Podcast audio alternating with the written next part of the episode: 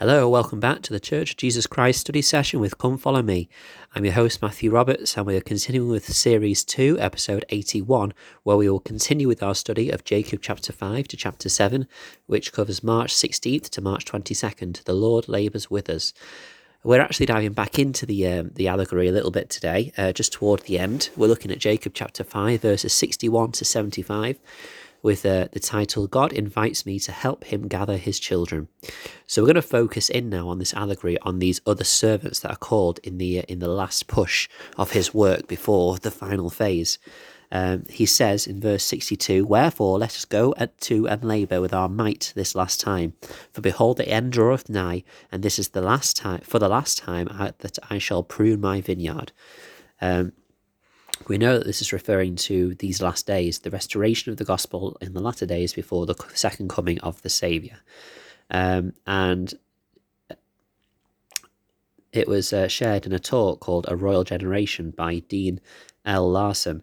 Um, that um, this this is really the, the time where those people uh, who were called to support in this great work have been brought to the earth. He said, quote, You are growing to a maturity in a period of the earth's history that all of the great prophets of all the ages have looked forward to with anticipation. It is a time of final preparation before the earth and its inhabitants undergo a, a remarkable transformation. It is properly referred to as the fullness of times. It is the period during which the Lord and his servants will make the final great effort to take the message of truth to all the peoples of the earth and to reclaim the descendants of ancient Israel who have lost their true identity. The prophet Zenos, whom Jacob quotes in the Book of Mormon, compares this effort to the work of the labourers who prune and nurture a vineyard and gather its fruit for the last time. You have come to the earth when the foundation has been laid for this great work. The gospel has been restored for the last time. The church has been established in almost every part of the world. The stage is set for the final dramatic scenes to be enacted. You will be the principal players. You are among the last labourers in the vineyard. This that is this is the yoke that is set upon your necks. This is the service for which you have been chosen. Close quote. Obviously, quite a, a, a dramatic uh, and um, kind of compelling series of um, ideas and thoughts uh, there by by uh, Elder Larsen.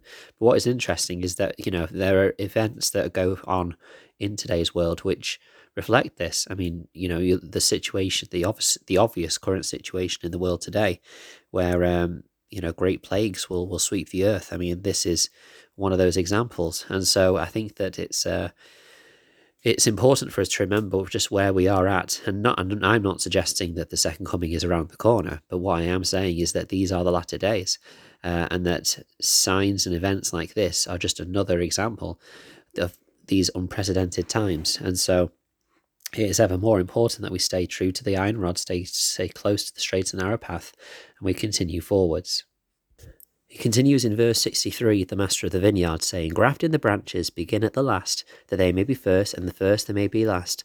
And dig about the trees, both old and young, the first and the last, and the last and the first, that all may be nourished once again for the last time. This uh, indicates to us just the sweeping nature that this work has to take, that it has to cover every single individual.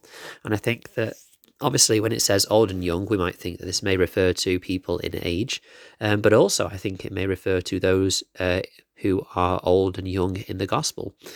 Those people who have just begun to spread to spreading forth tender roots and shoots in this in this great work, and those who are ripe, wise, and old in the gospel. I think that every single one of us, um, it's highlighting that these workers of the vineyard, these other servants, uh, need to work with all uh, individuals. That's certainly one of the principles that I take, which is what the uh, the manual invites us to think about.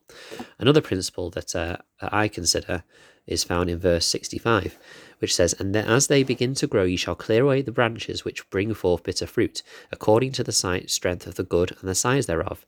And ye shall not clear away the bad thereof all at once, lest the roots thereof should be too strong for the graft. And the graft thereof shall perish, and I lose the trees of my vineyard. It's interesting that there is a reminder here to not clear away the bad um, branches straight away. And I suppose this could be um, symbolized or referred to the fact that every person needs to have the opportunity to receive the strength from the roots, that we shouldn't cast people away straight away because of their choices or who they are or how they act. Uh, and so that's something to consider. Um, and then we move forward uh, into verse 71, and the Lord then gives the final invitation. He says, And the Lord of the vineyard said unto them, Go to and labour in the vineyard with your might, for behold, this is the last time that I shall nourish my vineyard, for the end is nigh at hand, and the season speedily cometh. And if ye labour with your might with me, ye shall have joy in the fruit which I shall lay up unto myself against the time which shall come, which which will come soon come. And in verse 72, it continues and says, And it came to pass that the servants did go with, with and labour with their mights. And the Lord of the vineyard laboured also with them. And they did obey the commandments of the Lord in the, of the vineyard in all things. A couple of interesting things here and principles to take away. The labourers uh, were not few, uh, were few. Um, and I think that's important to remember that, um, you know, despite the fact that the labourers are few, um, they are commanded or invited to use all of their might. Uh, Dean L. Larsen again commented on this and said, quote, You have come to the earth when the foundation has been laid for this great work. Um, and just to kind of echo those words that he said already, you know, this is the, the final dramatic scenes will be among the principal players. Uh, and so I think that I just realised I was about to read the same quote, hence my hesitation. So uh, sorry about that. Uh, but, you know, I think that it points out just the, the importance of this work. Um, another thing that I've picked out in verse 72 is that the Lord will labour with us, uh, which is, of course, a promising and, a, and, and an uplifting thought. Um, Elder David A. Bednar uh, said this quote, I suspect that many church members are much more familiar with the nature of redeeming and cleansing power of the atonement than they are with the strengthening and enabling power. It is one thing to know that Jesus Christ came to earth to die for us. That is fundamental and foundational to the, to the doctrine of Christ. But we also need to appreciate that the Lord desires, through his atonement and by the power of the Holy Ghost, to live in us, not only to direct us, but also to empower us. Close quote. A very important principle that, that principle that the atonement does not just strengthen, uh, does not just um, redeem and save us, but obviously that is one of the key parts of it, but also it is en- enabling and strengthening. And that is what is referred to when it says that the Lord will work with us. He has provided for us in these latter days his power through his atonement to strengthen and uplift and, and empower us to do this great work. Hence why he is able to labour with us. As we move forward to the final verses in verse 74, it says, And thus they laboured with all diligence according to the commandments of the Lord of the vineyard, even until the bad had been cast away out of the vineyard. Um, so again, as labourers in the vineyard, because I think that sometimes we um, we feel this applies only to missionaries of, of the church. And of course, whilst they are definitely amongst those who are called to labour in the vineyard, um, it is with this um, call that we all have. All members of the church are responsible to help the Lord gather his children on both sides of the veil. Uh, and so um, we are all invited to work with all the diligence and keep the commandments of the Lord so that we can have him with us at all times. Just like good laborers, if we don't if if we follow the commandments of the Lord of the vineyard, he will work with us. If we don't, then he he is required to focus on us and try and strengthen and um, support us as well. Uh, and so well, I mean, he'll strengthen supporters anyway in this work, but I mean, in terms of our own safety. Uh, and so it's something which we can try and work toward is to be able to serve and, and labour with the Lord of the vineyard and try and follow him diligently so that we can help him in this great um, last work.